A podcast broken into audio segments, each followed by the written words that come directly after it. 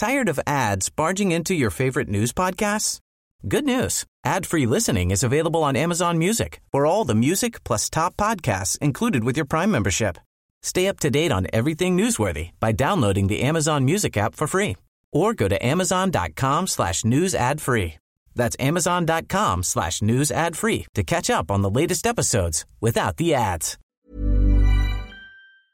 Eala advances to WTA Canberra International Doubles Semis.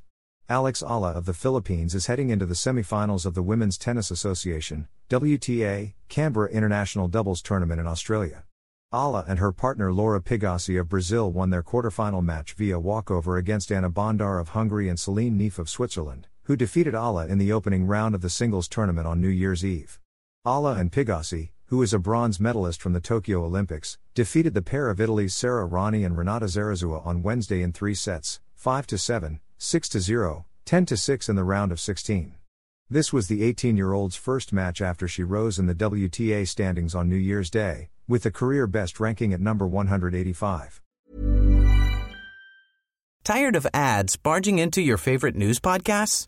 Good news. Ad-free listening is available on Amazon Music for all the music plus top podcasts included with your Prime membership.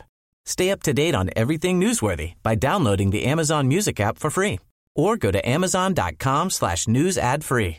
That's amazon.com slash news ad free to catch up on the latest episodes without the ads.